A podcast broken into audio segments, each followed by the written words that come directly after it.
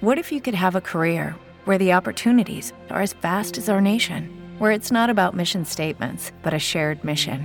At U.S. Customs and Border Protection, we go beyond to protect more than borders. From ship to shore, air to ground, cities to local communities, CBP agents and officers are keeping people safe. Join U.S. Customs and Border Protection and go beyond for something far greater than yourself. Learn more at cbp.gov/careers.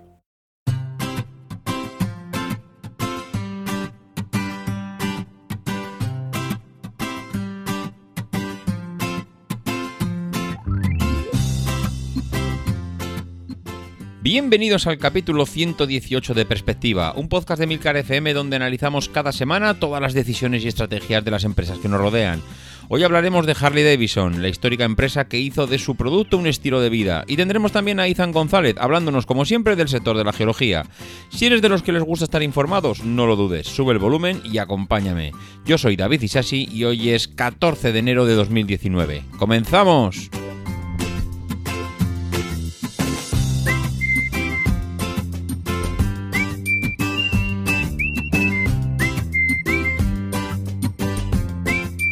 Muy buenas a todos, ¿cómo estamos?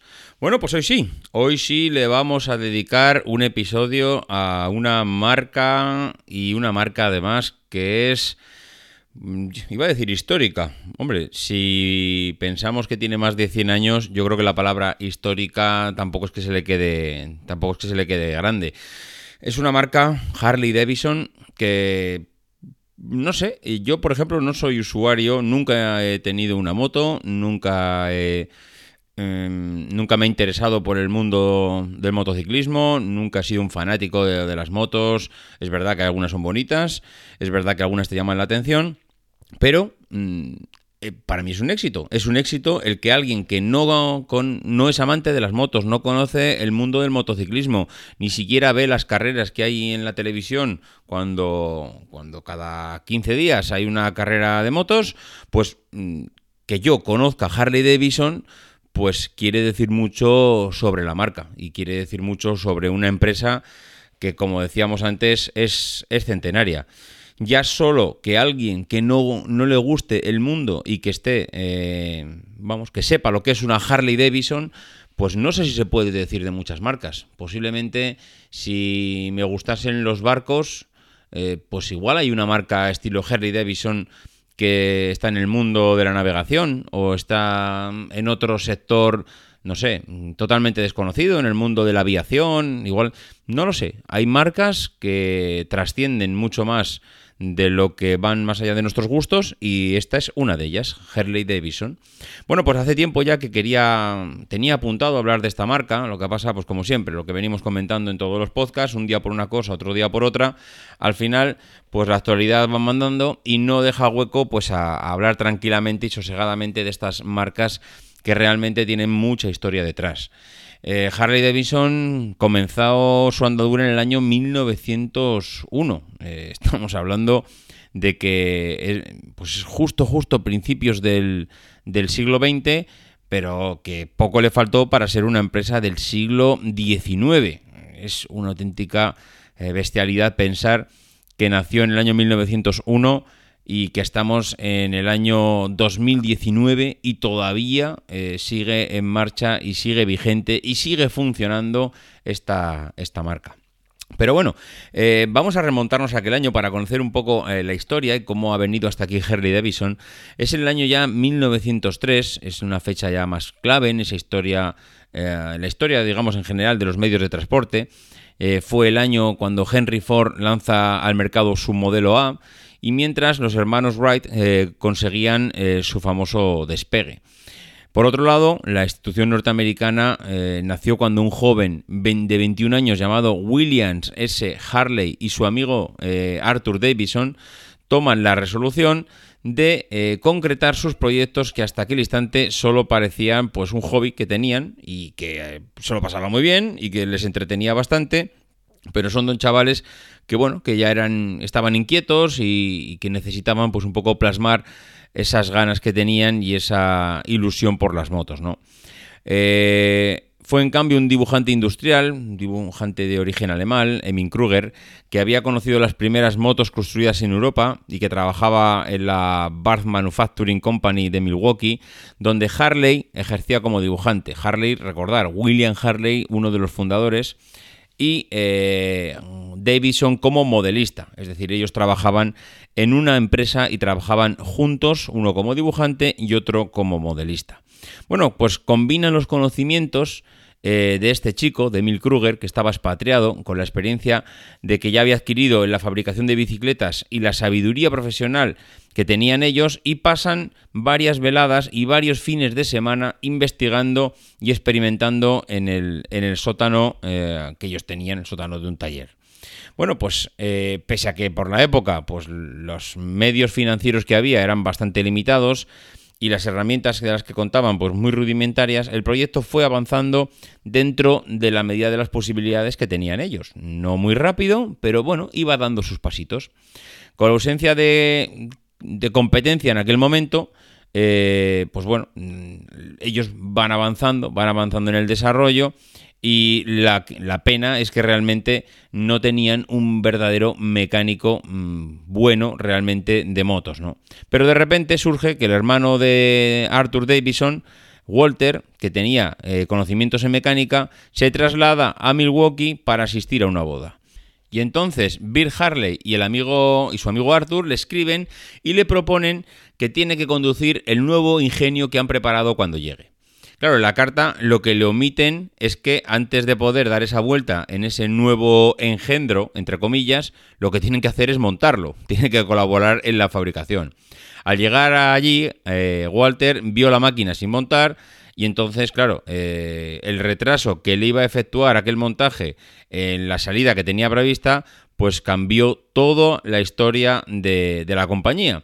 Como era un buen mecánico, pudo apreciar los márgenes de tolerancia muy estrechos del motor tipo de Dion, y hace suyo un poco el proyecto que le habían plasmado los compañeros y decide quedarse en Milwaukee. Bueno, pues poco después William Davidson se asocia al proyecto, para lo cual abandonó un empleo de responsabilidad en la compañía de ferrocarriles de Milwaukee, para la que trabajaba en calidad de contramaestre y utillero. Con toda la experiencia profesional, consagró todos los minutos de su tiempo a la realización de aquel proyecto que compartía con sus hermanos y Bill Harley. Todos los problemas con los que se habían enfrentado y los que tenían que enfrentarse, parece que los fueron superando uno a uno gracias a la ayuda de aquel dibujante y del lineante alemán. Un amigo les permitió también usar su taller, equipado con un torno, y a fin de esto, pues para que pudieran terminar la construcción de la primera Harley Davidson. Las piezas sueltas debían ser fabricadas a partir de materiales ya existentes, y gracias a todo el ingenio que todos le ponían, pues se puede decir que el primer carburador fue construido a partir de una lata de conservas de tomates, que ya tiene miga la cosa. Bueno, pues el primer motor disponía de una transmisión por correa de cuero y desarrollaba una potencia de 3 caballos, lo que obligaba al conductor a recurrir a sus piernas en las cuestas para ayudar a la máquina, porque claro, con 3 caballos tampoco se le podía pedir más. Además, ellos pudieron comprobar que en un cuadro de bicicleta era demasiado frágil para asegurar los trayectos motorizados, y la puesta en marcha del proyecto de Harley-Davidson requería pues mucho más ensayos y mucho más trabajos que lo que habían plasmado en aquella tabla de dibujo. En el siguiente motor, el tamaño del volante ya se había duplicado y habían puesto un carburador pues bastante más potente, con más calidad, y un cuadro sencillo construido para sustituir el de la bicicleta, lo que les permitía aumentar la potencia. Porque claro, si le das mucha potencia, pero lo que es el chasis de la máquina pues está hecho de papel, entre comillas, pues realmente eso no casa una cosa con la otra. Bueno, pues ya parecían que estaban dispuestos a lanzar el proyecto adelante y tenían ya los mimbres necesarios para continuar. ¿Qué problema tenían ahora? Pues que en el taller de aquel amigo no había suficiente espacio para fabricar las máquinas, y entonces lo que le pidieron ayuda es al padre de los Davidson, que era pues carpintero de profesión, y construyeron un taller de unos 15 metros cuadrados al fondo del jardín de la familia Davidson, y allí es donde parece que es donde arrancaron de verdad el proyecto en sí. En ese mismo instante ya pintaron en la puerta un Harley Davidson Motor Company, y a partir de ese momento es donde dicen que en aquel taller que les fabricó su padre carpintero al fondo del jardín es donde ya nació la leyenda, con la marca Harley-Davidson Motor Company. Bueno, pues como Bill Harley había concebido la primera motocicleta, los hermanos Davidson acordaron que el nombre de aquel figurase en primer lugar, ya que bueno, había él realizado aquella primera motocicleta. En ese año construyen 3 motocicletas con motores de 10 pulgadas cúbicas, que eran monocilíndricos, de 3 caballos de potencia, y en el año 1909 introducen el motor de 2 cilindros en V con ángulo de inclinación de 45 grados, de 49 pulgadas y media, y que producía 7 caballos de potencia. Ya lograba alcanzar una velocidad de 60 millas por hora, el cual caracteriza desde entonces el famoso motor V-Twin. Bueno, pues las primeras Harley-Davidson se denominaron Silent Gris Fellow como referencia a su color estándar, el gris, y al silencio de su funcionamiento, pues eran máquinas que estaban concebidas para ser realmente pues una máquina, una moto de ruta, ¿no? En el año ya 1913 la primera Harley-Davidson había cambiado de dueño ya varias veces, había recorrido 160.000 kilómetros, siempre con las piezas de origen, claro, y desde el principio fue, pues, característica típica la solidez que tenía la motocicleta. Ya al año siguiente, en el año 1904, doblaron el tamaño del taller original, 8 máquinas salieron ya por las puertas, un año más tarde. What if you could have a career where the opportunities are as vast as our nation, where it's not about mission statements, but a shared mission? At U.S. Customs and Border Protection, we go beyond to protect more than borders. From ship to shore, air to ground, cities to local communities, CBP agents and officers are keeping people safe. Join U.S. Customs and Border Protection and go beyond for something far greater than yourself. Learn more at cbp.gov/careers. Volvieron a doblar la superficie. En ese mismo año de 1905 la empresa contrató un empleado que fue de gran ayuda para los fundadores. Las primeras oficinas se edificaron en Milwaukee en el año 1905, año en el que la producción alcanzó ya las 50 unidades.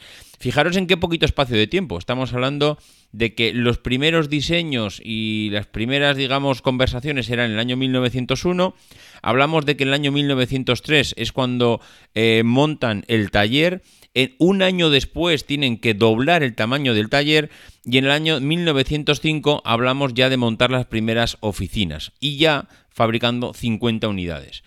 Claro, 50 unidades hoy en día nos parece una auténtica basura. Estamos hablando de 1900, comienzos del siglo XX, donde fabricar 50 unidades de una moto era una auténtica proeza. Bueno, pues el aumento de la demanda de las Harleys era tal que tuvieron que contratar a 5 empleados más. En aquella época, el señor Bill Harley, Arthur, Walter y William Davidson habían abandonado ya sus empleos para consagrar todo el tiempo y todas sus fuerzas a la nueva empresa. Esto se convirtió en sociedad mercantil en el año 1907 y el señor Walter Davidson se erigió presidente de la compañía. Bill Harley, ingeniero jefe y director comercial, y William Davidson como jefe de explotación. Los clientes, los motoristas, ya apreciaban la Harley-Davidson monocilíndrica de 1908, que alcanzaba una velocidad de 70 km hora, pero Bill Harley, que durante todo este tiempo había obtenido, había cursado la carrera de ingeniero en la Universidad de Wisconsin, intentaba por todos los medios aumentar la potencia. Él ya estaba viendo que una de las claves de la máquina era seguir aumentando la potencia porque eso le iba a dar, más visibilidad en el mercado de las motocicletas y que por ahí es donde tenían que desarrollar su futuro. En lugar de modificar la concepción del monocilindro que había asegurado el gran éxito del modelo que habíamos comentado antes, la Silent Gris Fellow, decide aumentar la potencia recurriendo a 2 cilindros. Él ve que en un solo cilindro pues puede tener ya un techo bastante cercano y recurre a los 2 cilindros. El concepto de V-Twin de 45 grados surge de esta decisión que parecía que iba a convertirse en el símbolo de las Harley-Davidson, que ese es el bloque que vemos, esa silueta inconfundible de motor que todos conocemos. Aunque la motocicleta era un vehículo utilitario, era evidente que la creciente importancia que tenía el deporte ya motociclista de la época debido a la forma que tenía la máquina, pues parece que todo el mundo empezaba a asociarla con el deporte de la velocidad. Desde los primeros años, los deportistas comprobaron las posibilidades de las motos en pruebas de velocidad, resistencia, la fiabilidad y en todo tipo de carreras.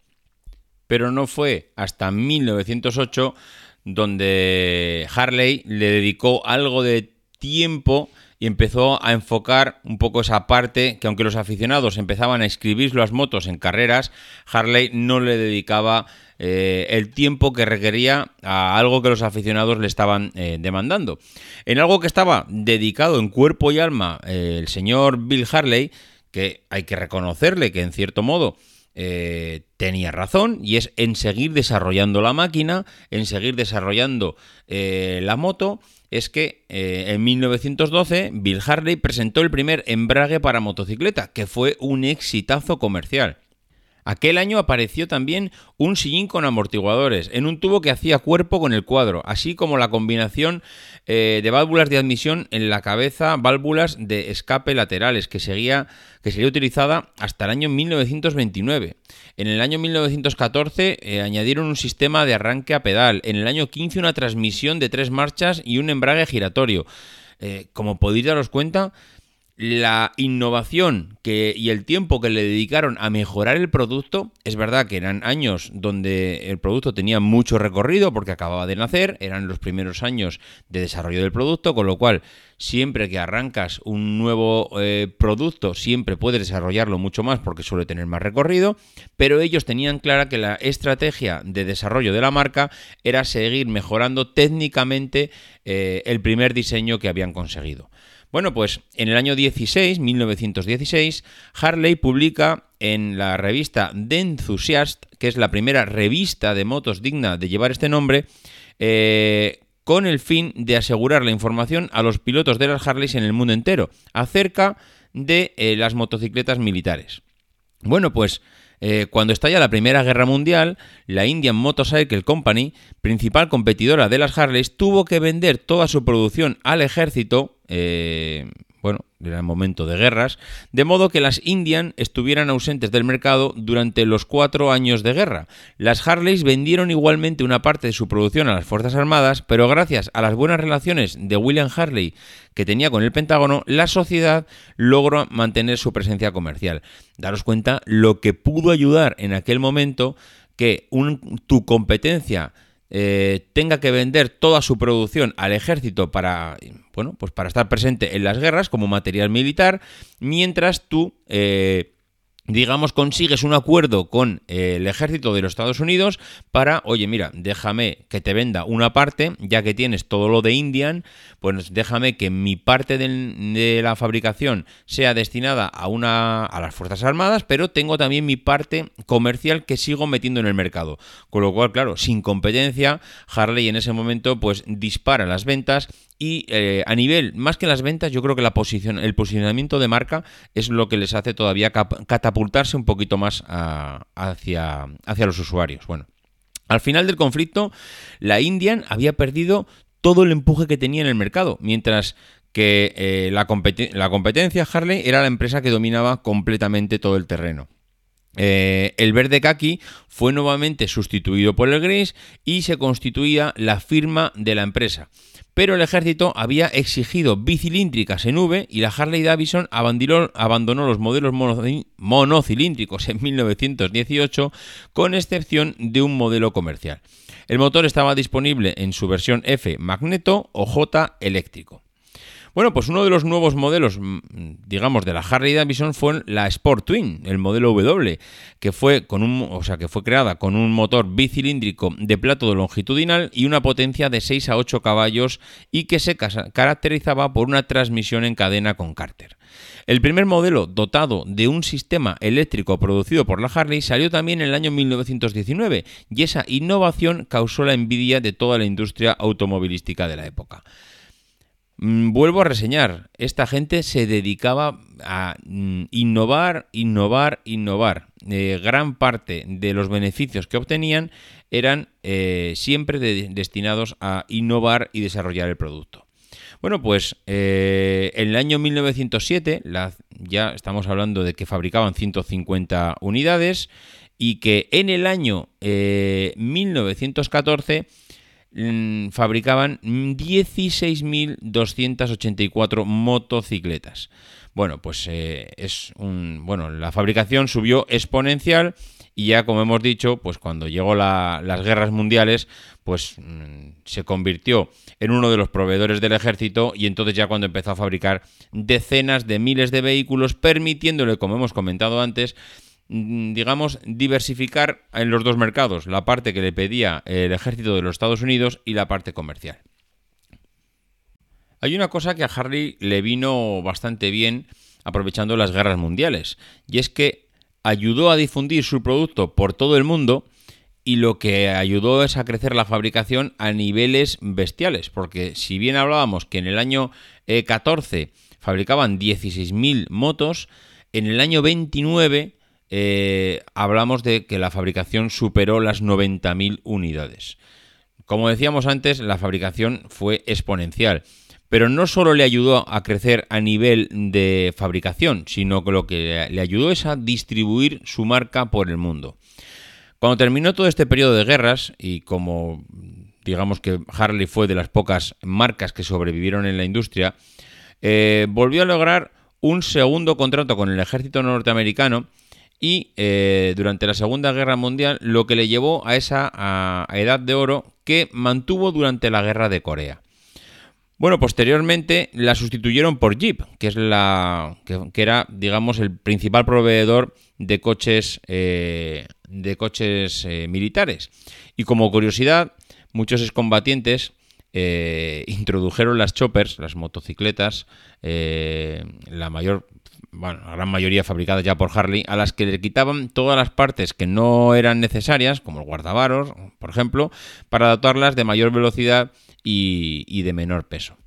Pero ya en los años siguientes, la compañía vio como su éxito y reputación caía en picado, mientras que por un lado la aplicación de las nuevas tasas e impuestos encarecían enormemente la exportación y venta de motocicletas, por otro, el cine, Hollywood, asoció las Harleys como un estereotipo negativo del conductor, debido a que las películas pues prácticamente solo se les presentaba como maleantes y violentos. Todo aquel que montaba en una Harley era el malo de la película.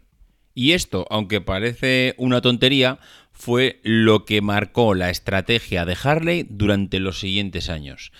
Para colmo, los incidentes de Hollister, el ascenso de las famosas bandas de moteros, dañaron bestialmente la imagen de marca que tenía Harley. En el año 65, la tercera generación de la familia Harley querían abandonar la compañía. La verdad es que estaban ya hartos del negocio y lo que hacen es venderla a AMF, es American Machine and Foundry, y las ventas aumentan porque, esta gente lo que hace es promocionar mucho el producto, pero ¿qué hacen en sentido contrario? Pues no desarrollan nuevos modelos, que es a lo que se había dedicado Harley durante todo este tiempo. Recordar que durante los primeros 50-60 años de la historia de Harley se había dedicado a desarrollar nuevas motos y potenciar los productos que tenían, y claro, lo que hace en ese momento el comprador es: yo de esto me olvido, intento sacarle el máximo beneficio al producto actual. Con lo cual, las ventas, es verdad que crecieron cuando la familia vendió a AMF, pero claro, lo que enseguida se dieron cuenta que lo que no habían desarrollado era el producto y se habían quedado un tanto estancados. Pero, asociamos a lo que habíamos dicho antes, llega la época de oro de Harley Davidson, porque esa imagen de maleantes, de moteros que Hollywood le estaba dando, porque todo el malo de la película montaba en una Harley, bueno, pues hace que Harley se convierta en ese rey de los caminos en la década de los 50 y 60. El rock and roll, a través de Elvis Presley, James Dean y otros artistas, pues convierten estas máquinas en un símbolo de la generación. Hollywood se encarga de, digamos, mostrarles al gran público esa imagen de rebeldes y pandilleros, y las vestimentas que tenían de chaquetas de cuero, bueno, las camisas armangadas, los famosos pantalones jeans, pues hace que esa indumentaria sea ya característica de los motociclistas. El mundo empieza a ver las Harleys en las películas más famosas de la historia: The Wild One, Rebelde sin Causa, Easy Rider. Bueno, no sé, hay innumerables películas en las que la Harley es, no voy a decir la protagonista de la película, pero en el que es algo casi tan importante como el vestuario de los actores. ¿Qué pasa? Que en el año 1969, cuando... bueno, cuando ya la empresa había sido adquirida por AMF, pues la calidad empezó a bajar, ya se vendía muchísimo, y la competencia de las motos japonesas, que se vendían a un tercio del precio, afecta gravemente a la fábrica. Sumamos dos cosas: no habían desarrollado el producto, habían parado de desarrollar el producto, y se encontraron con una competencia que era pues realmente feroz. Estamos hablando de un tercio del precio al que vendían ellos las motos. ¿Qué pasa? Pues que esto hace que en 1980 estén a unos cuantos pocos minutos de cerrar Harley-Davidson y de cerrar la fábrica. Fueron 13 ejecutivos de la fábrica los que lograron salvarlo de su liquidación, y lo que hicieron es comprarla. Se cerraron varias plantas y se decidió volver a lo que sabían hacer mejor, que eran hacer motos. Bueno, pues en 1981, el diseñador Davidson, nieto de William Davidson, decide volver a comprar la empresa de sus antecesores, y lo que a todas luces parecía un mal negocio, ya que las ventas habían caído a 28.000 unidades en 1982. Recordar que en la posguerra mundial estaban sobre las 90.000. Bueno, estaban en el año 82 alrededor de las 28.000 unidades. La mítica marca no podía competir con lo que cada vez eran más baratas y más modernas motos de importación. Pero la ayuda llegó del Estado, y en 1983 el presidente americano Ronald Reagan impuso un arancel a las motocicletas japonesas importadas que aumentó el coste de las mismas un 40%. En el año 87 Harley-Davidson anunció que era rentable de nuevo. Hombre, yo no sé si os sonará ahora mismo, pero ha salido en las noticias que el señor Donald Trump, actual presidente de los Estados Unidos, ha subido los aranceles a los productos chinos. ¿Qué pasa? Que es que ahora Harley-Davidson no tiene o tiene algunas fábricas en China, con lo cual Harley-Davidson ahora mismo, si quiere importar las motos de China a Estados Unidos, o si quiere importar productos, tiene un problema de aranceles, que es al contrario de lo que le supuso en el año 83 que Ronald Reagan pusiera aranceles a las motos japonesas, con lo cual le supuso una barrera grande para la competencia. Pero ya sin acabar los años 80, Harley-Davidson hace un movimiento que realmente es interesante.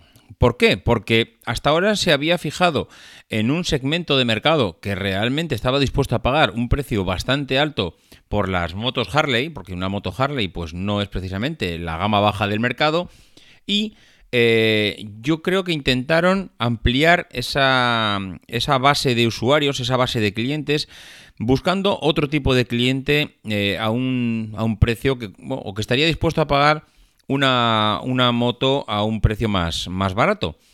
¿Qué hicieron? Bueno, pues a la compañía de motocicletas deportivas Buell Motorcycle Company le habían vendido 50 motores en el año 87, y pues a raíz de esta asociación, estos de Buell siguieron comprándole motores a Harley-Davidson hasta el año 93. Y fue en ese momento cuando Harley-Davidson le compra el 49% de las acciones a Buell Motorcycle Company y incrementa su participación hasta el 98% en el año 98 y el 100% en el 2003. ¿Por qué hace esto? Pues lo hace esto porque parece ser que es un intento por atraer novatos al motociclismo, y en particular a las motos Harley. Buell desarrolló una motocicleta de bajo costo y de bajo mantenimiento, y la motocicleta de un solo cilindro resultante fue introducida al mercado en el año 2000. y fue fabricada hasta el 2009, la cual, de acuerdo con la compañía, con Buell, iba a tener ese último año de producción. Pues bien, el 15 de octubre de 2009, Harley-Davidson emite un comunicado en el que informaba que iba a discontinuar la línea Buell y a cesar su producción inmediatamente. Las razones, enfocarse en reforzar la marca Harley-Davidson y la compañía pues iba a renunciar a vender esas motocicletas Buell. Por lo que el señor Eric Buell, que había fundado la compañía, continuó fabricando y desarrollando pues, la moto de carreras que había fabricado hasta ese momento. Bueno, pues en el año 98, otro de los hitos de Harley-Davidson es sacó la primera fábrica de los Estados Unidos en Brasil. Bueno, en Brasil y en cualquier otra parte del mundo. La primera fábrica que saca o que pone Harley-Davidson fuera de los Estados Unidos fue en el año 98. La verdad es que era un hito por aquel entonces sacar la fábrica de Estados Unidos. Y bueno, pues la verdad es que no, digamos que los americanos no lo vieron con buenos ojos porque era algo como muy suyo, ¿no? Las motos Harley eran americanas y no tenían por qué sacar la fabricación fuera de Estados Unidos. Pero bueno, esto fue un primero de varios hitos que vinieron después. En agosto del 2009, Harley-Davidson anuncia planes para entrar en el mercado de India, comienza a vender motocicletas en India en el 2010, establece una red subsidiaria de Harley-Davidson India cerca de Delhi en el 2011 y crea también una red de distribuidores en la India, con lo cual entró de lleno y bueno, es una manera de intentar crecer hacia donde todavía no había conseguido instaurarse. ¿Cuál es uno de los mayores problemas? Pues que llega una crisis financiera. Recordemos todos la crisis que hemos vivido en los últimos 15 años a nivel mundial. Pues las acciones de Harley-Davidson cayeron un 43% en el 2009. Todo el mundo cree que esta caída de las acciones se debió a la bajada de los beneficios de un 66%.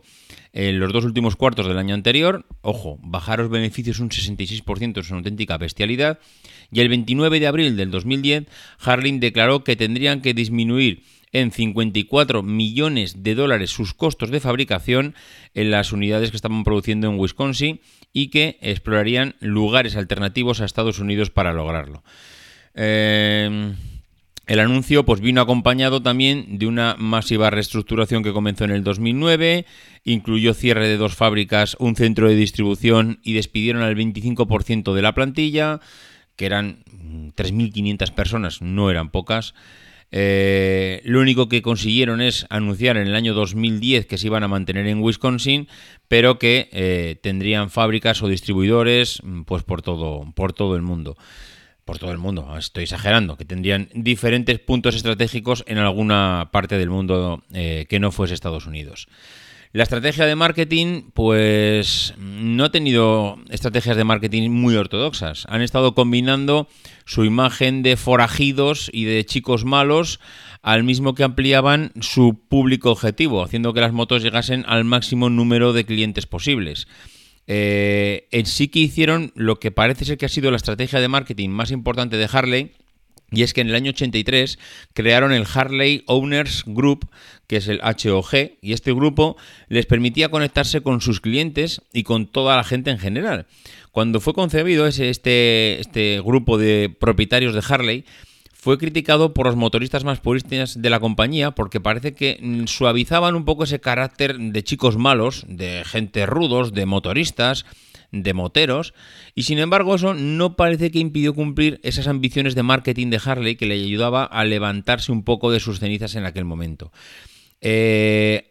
A través de este grupo de usuarios o de propietarios de Harley empezaron a patrocinar concentraciones de motoristas, empezaron a patrocinar campañas de caridad, promociones especiales para fanáticos, empezaron además los primeros miembros podían disfrutar de su primer año de forma gratuita. Se convirtió el club en el principal vehículo que tenía Harley para revertir su asociación anterior con esas pandillas de motoristas.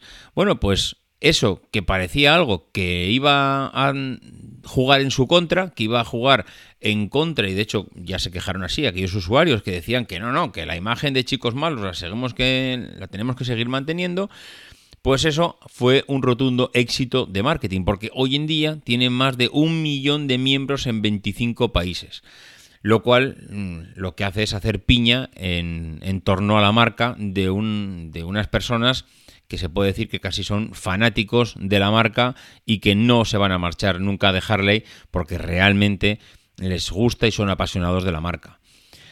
¿Qué otras cosas ha hecho Harley también para intentar sacar dinero? Pues ha diversificado el negocio durante estos últimos años, con el objetivo de que los usuarios no solo conduzcan una moto Harley, sino que además también vistan el estilo Harley.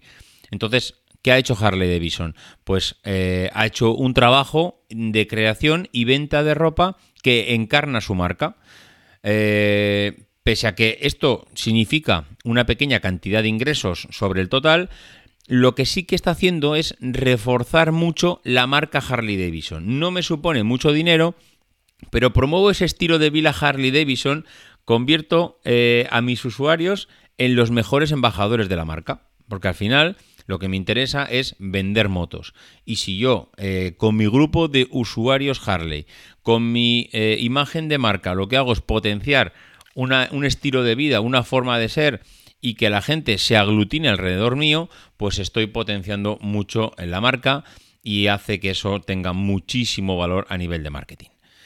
Bueno, pues esta ha sido un poco la historia de Harley Davidson. La verdad es que, como decía al principio, es una marca que no pasa desapercibida, que es una marca centenaria, que a todos nos gusten o no nos gusten las motos, nos ha llamado la atención la forma característica que tienen las Harleys y que cuando pasa una Harley por nuestro lado, raro es que no giremos la cabeza para verla porque realmente son bellísimas.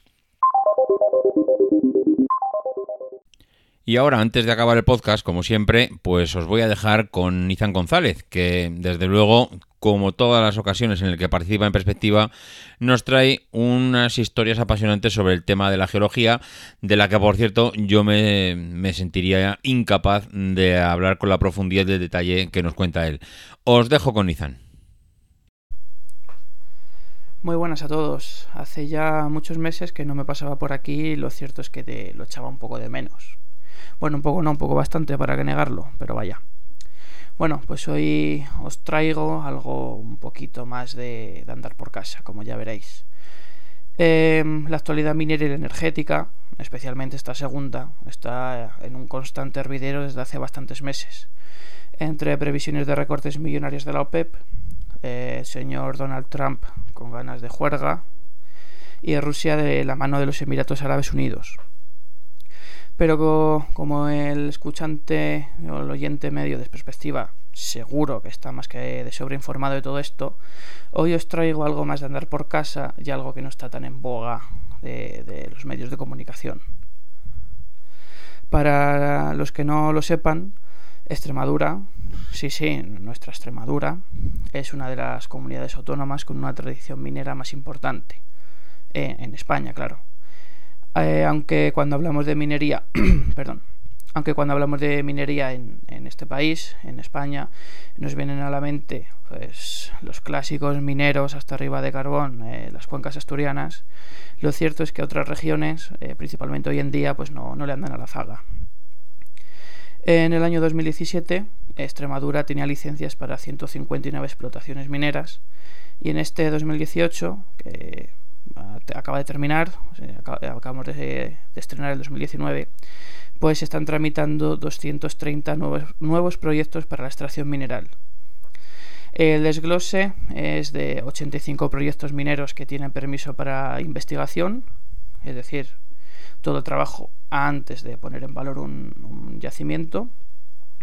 Otros 62 antes de poner en explotación un yacimiento. Concretamente lo que están haciendo es poner en valor y estudiando lo que hay debajo. Otros 62 que se encuentran en stand-by, pendientes de recibir este permiso. 49 proyectos con concesión de explotación y 39 licencias pendientes de autorización para la extracción de áridos. El mundo de los áridos, no sé si alguno estáis más metidos en este tema, pero el mundo de los áridos es un universo completamente paralelo que en el que no voy a entrar. Pero bueno. Entre los proyectos más ambiciosos encontramos un yacimiento de cobre-níquel en Monesterio y una mina de wolframio en Almoharín, la primera en Badajoz y la otra en la provincia de Cáceres. La Apacense tiene unas reservas minerales de 3.45 millones de toneladas y se encuentra actualmente parada por los bajos precios de cobre y del níquel, pero de ponerse en marcha será la única que utilice minería subterránea. Es por eso que le he querido dar así un poco más de protagonismo. La segunda, la de Cáceres, se está considerando como uno de los mayores yacimientos de... Se ha considerado, perdón, como uno de los mayores yacimientos de wolframio del mundo occidental, claro, con unas reservas calculadas de 29,8 millones de toneladas. Esta mina está actualmente en estado de explotación y están extrayendo un mineral de las antiguas escombreras de otra mina que había antes, mientras se pone en explotación el yacimiento primario. Como dato anecdótico, esta mina está relativamente cerca de otra de wolframio en Salamanca, en la zona de Guijuelo, que aparte de ser famosa por los jamones, pues también extraen wolframio. Entre otros proyectos mineros que he encontrado, rebuscando por ahí, he visto que se están investigando yacimientos de columbita y tantalita, es decir, coltán, de sus siglas, columbita y tantalita, también de oro, de zinc, de plata, de bismuto, de cobalto y vamos, lo que viene siendo una amalgama bastante importante y extensa de minerales importantes. Y para rematar con esta maravillosa región extremeña, no me podía faltar la polémica mina de litio, que se iba a situar cerca de la ciudad de Cáceres y que tiene unos recursos estimados de 92,6 millones de toneladas, lo que se traduciría, según el precio del carbonato de litio por tonelada actual, en más de 551.000 millones de dólares, siempre cuando el precio se mantuviera, claro. El último movimiento de TEL, TEL, Tecnología Extremeña del Litio, sus siglas, y de capital nada menos que de Australia, es intentar que les compren la moto variando un poco el proceso de producción y obteniendo hidróxido de litio, un producto un poquito más refinado, más apto, más directo para las baterías de ion litio que copan, pues ya sabéis, coches eléctricos, todo tipo de baterías actuales. Esta compañía también ha solicitado permisos en Albuquerque, en Badajoz y en un par de localizaciones más de la provincia de Cáceres. Un auténtico culebrón que parece no tener fin, debido sobre todo al enroque de algunas plataformas de ciudadanos de la ciudad.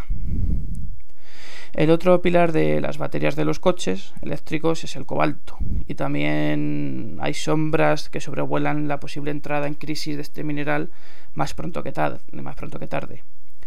Han salido algunos titulares de prensa, sobre todo en prensa especializada, pero bueno, y este tema es aún más complejo, pues en Latinoamérica, donde muy bien sabéis y sois seguidores de Perspectiva, están las mayores reservas de litio, se respetan, aunque solo sea medias, así entre paréntesis y entre comillas, los derechos de los trabajadores. En cambio,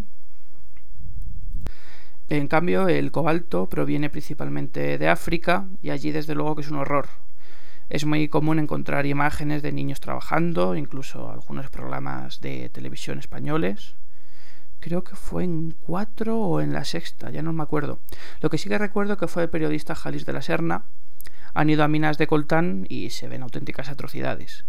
Esto choca de lleno con la paralización de la minería en Europa, donde por fortuna las leyes amparan en gran medida al trabajador y al medio ambiente, claro.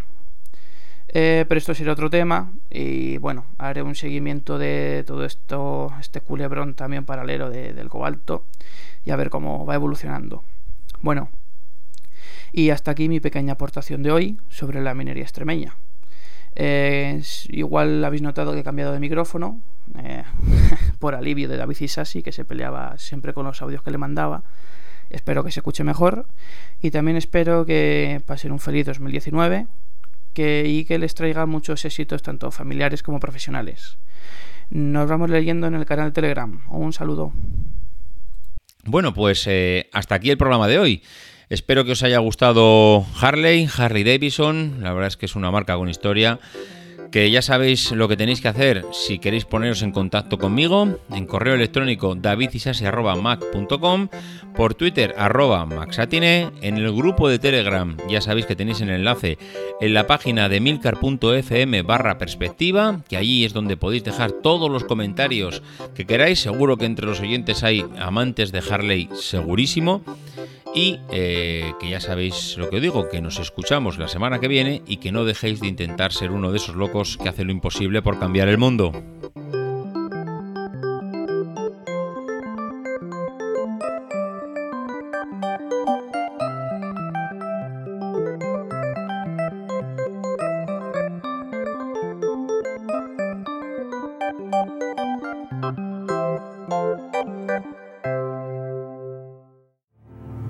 Because the people who are crazy enough to think they can change the world are the ones who do.